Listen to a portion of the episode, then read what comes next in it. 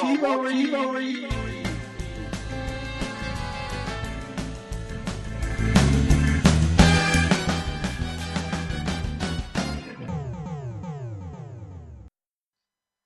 Buongiorno e bentornati al Big Gnomo Theory, podcast sulle serie TV. La teoria che esploriamo oggi è la teoria della Francia. Qual è la teoria della Francia? Beh, eh, innanzitutto partiamo da un presupposto. La maggior parte delle serie TV che vedete nei servizi streaming o proprio in televisione sono o di matrice statunitense oppure di matrice britannica.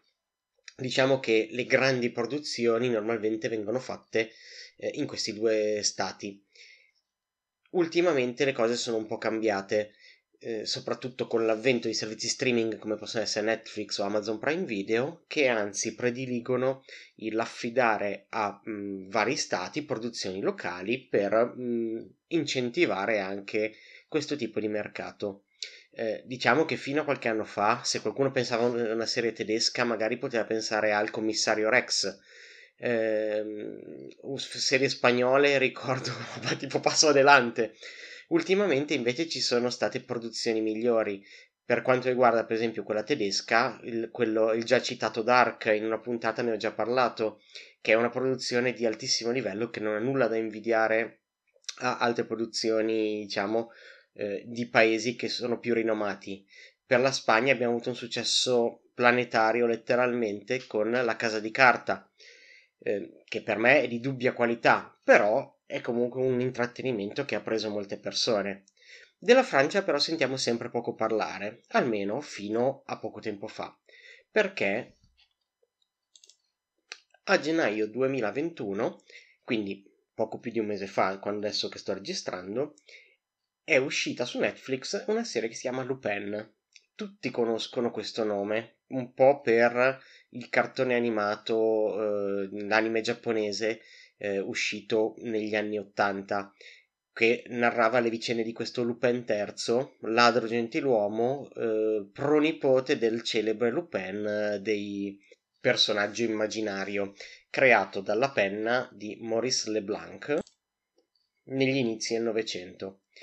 Il Lupin che è uscito adesso ha causato immediatamente scalpore, perché quando è stato annunciato e con i primi trailer si vedeva che il protagonista era un uomo di colore. Quindi ci sono state più di una voce che ha gridato allo scandalo, che il Lupin originale è un uomo bianco francese, eh, senza comunque pensare che innanzitutto non stiamo parlando di una rivisitazione della storia di Lupin, e questo è stato subito messo in chiaro, come invece può essere stato l'anime giapponese dove Lupin era giapponese. Invece in questo caso parliamo di eh, un uomo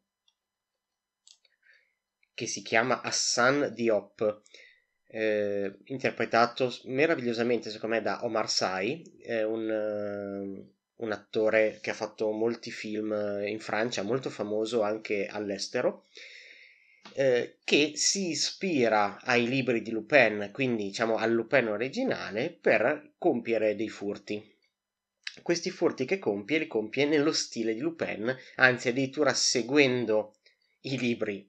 Eh, c'è una serie di eh, gag ricorrenti nel, nella serie in cui uno degli agenti che sta indagando sui casi si accorge di questa cosa e tutti lo prendono in giro perché è un fissato con Lupin eh, che sta lavorando di fantasia ma è l'unico ad aver capito qualcosa e quindi l'unico che potrebbe avere eh, un senso in tutto questo. Comunque vi dicevo, Lupin.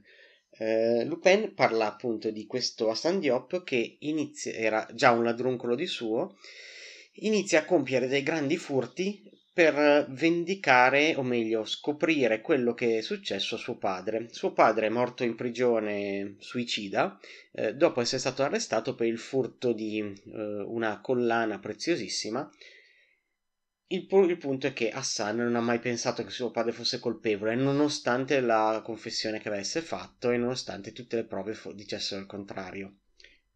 Quindi Hassan vuole rubare questo gioiello che poi anni dopo è stato ritrovato, mh, mm, è stato raccontato che era stato smontato e poi ritrovati i pezzi faticosamente rimontato, e lui però, un po' come rivalsa, un po' per scoprire la verità, organizza questo grande furto i furti che organizza eh, su, diciamo, per seguirli bene bisogna un po' entrare nella sospensione dell'incredulità. Quindi non sono perfetti, non sono dei piani realistici, sono dei piani fantasiosi che nel mondo reale non avrebbero successo perché ci sono troppe variabili a cui non pensano. E però stiamo guardando un'opera di fiction che non cerca di creare un, un riferimento reale. Nelle puntate che compongono questa prima parte della prima stagione, che sono cinque, eh, Hassan quindi indaga sul passato di, su, diciamo, del, del, furto di questa collana e scopre degli indizi che, per capire bene cosa sia successo e chi abbia incastrato suo padre. Tutto questo all'ombra di Lupin, che è il sottotitolo di questa prima parte, proprio perché Lupin è il suo mito fin da quando era bambino, è un libro che gli era stato regalato eh, quando era bambino, si è appassionato e ne ha fatto il suo modello di vita. È una serie molto ben fatta, molto di intrattenimento e che vi consiglio. La seconda parte di questa prima stagione, quindi i prossimi 5 episodi, sono stati già girati e verranno probabilmente distribuiti nel corso del 2021. Ora, una cosa che a me non piace è quando dividono le serie in prima parte e seconda parte perché causa una grande confusione per poi parlarne perché come per esempio è stato per la casa di carta eh, faccio questa piccola divagazione nella casa di carta è stata diciamo girata in una stagione poi divisa in due parti. Quando Netflix l'ha comprata ha diviso gli episodi, ha divisa le due parti in due stagioni, c'è stata una grande confusione, quindi quando si parla di queste serie è sempre un po' difficile capire prima parte e seconda parte. Comunque i primi cinque episodi chiudono questa, diciamo, introduzione a tutta questa questione e andando avanti vedremo come proseguirà. Sempre rimanendo in Francia invece voglio parlarvi di una serie del 2017. In originale si chiama La Zone Blanche, la zona bianca, che internazionalmente poi è stato tradotto come Black Spot. Capite che sono termini che sembrano in contraddizione, la zona bianca e il punto nero. In realtà rappresentano esattamente la stessa cosa. Eh, rappresentano un luogo dove i segnali mh, radio, eh, televisivi e comunque tutti questi segnali elettromagnetici non arrivano o arrivano con difficoltà. Quindi un punto bianco, un punto bianco dove non, non c'è segnale. Perché si chiama così? Perché la cittadina, diciamo, in, si, in cui si svolgono questi eventi, Villefranche, è appunto all'interno di una zona bianca. Il, diciamo, tra- di quest- in questa serie si parla di un, inve- investigazioni con un tocco di soprannaturale. Allora, Villefranche è una piccola cittadina, come vi dicevo, ma che eh, mediamente ha sei volte il numero di omicidi e sparizioni rispetto al resto della Francia. Capite bene che per una piccola città, a meno che non sia la Cabot Cove della signora Fletcher, è abbastanza insolita questa, questa, mm, questo modo di, di, agire per delle persone. Villefranche è una cittadina in mezzo ai boschi, boschi misteriosi, per lo più incontaminati e inesplorati. A Villefranche ci sono varie realtà, gruppi criminali in contrasto tra di loro, sia per una lotta economica, sia in una lotta per il potere. La protagonista di questa, di questa è Lorraine, eh, il, ehm, diciamo, il capo della gendarmerie, quindi della polizia locale. Lei indaga sulla sparizione della figlia del sindaco, che è scomparsa in, eh, da tempo e in modi misteriosi. Quindi si inizia una serie di indagini sue e di sua figlia, che conosceva la figlia del sindaco, per arrivare a scoprire cos'è successo. Nel frattempo, un procuratore distrettuale francese arriva nella zona per capire perché il tasso di criminalità è così alto in questa cittadina. Lui è un po', soprattutto all'inizio, l'appiglio comico che c'è perché è un uomo di città che si ritrova nella foresta. Capite bene quali possono essere le situazioni in cui si ritrova. È allergico a tutto, è un uomo abbastanza schizzinoso, quindi è un po', come dicevo, l'appiglio comico. Eh, è una serie molto ben fatta, con atmosfere che ricordano moltissimo Twin Peaks, di cui è sicuramente una serie figlia, l'ispirazione è proprio evidente. Grandi boschi, eh, una ragazza scomparsa, eh, misteri e quel pizzico di soprannaturale di cui non vi dico di più in questo momento, ma che vi consiglio di vedere. Eh, Black Spot potete trovarla su Netflix, al momento è composta di due stagioni e eh, è una serie che a me ha appassionato e che spero di poter vedere, vedere proseguire. E concludo questa carrellata sulla Francia con eh, una serie che purtroppo non è disponibile in nessun servizio streaming al momento, ma che io vidi alle... nel lontano 2012, eh, che si chiama Le Revenant, eh, internazionalmente conosciuta come The Returned eh, coloro che ritornano, i ritornati, non è mai stata tradotta in italiano il titolo. Eh, in, questa, in, questa, serie, eh, improvvisamente in questa piccola cittadina alle rive di un lago, persone scomparse da anni ritornano come se non fosse passato neanche un giorno. Tutte persone credute morte e non invecchiate.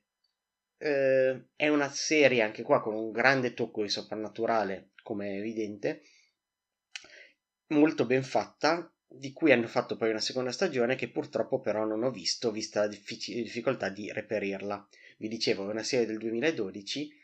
Un fatto curioso su questa serie è che eh, negli Stati Uniti era stata mandata in onda, ma non era stata capita perché non era stata ridoppiata e i, guarda, già per noi guardare una serie in francese con i sottotitoli è più complicato per, soprattutto per chi fruisce tanto in lingua originale inglese come faccio io.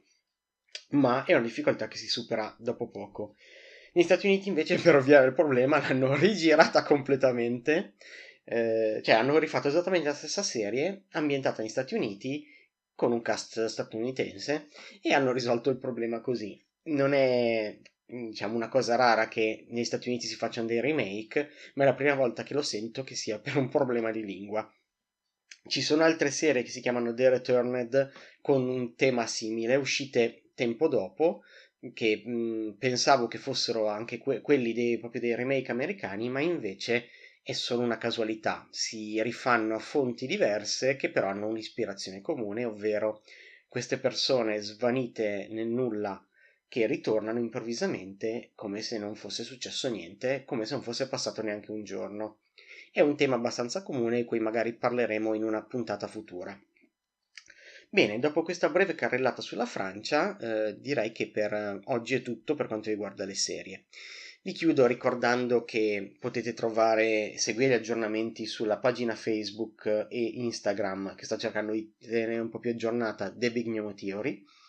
Potete mh, mm, ascoltare il podcast eh, su Spotify, su Spreaker, eh, su YouTube e su tutti gli altri aggregatori di podcast come possono essere Apple Podcast, Google Podcast, dovunque mettiate la parola podcast dovrebbe, dovreste poter trovare eh, The Big Nemo Theory.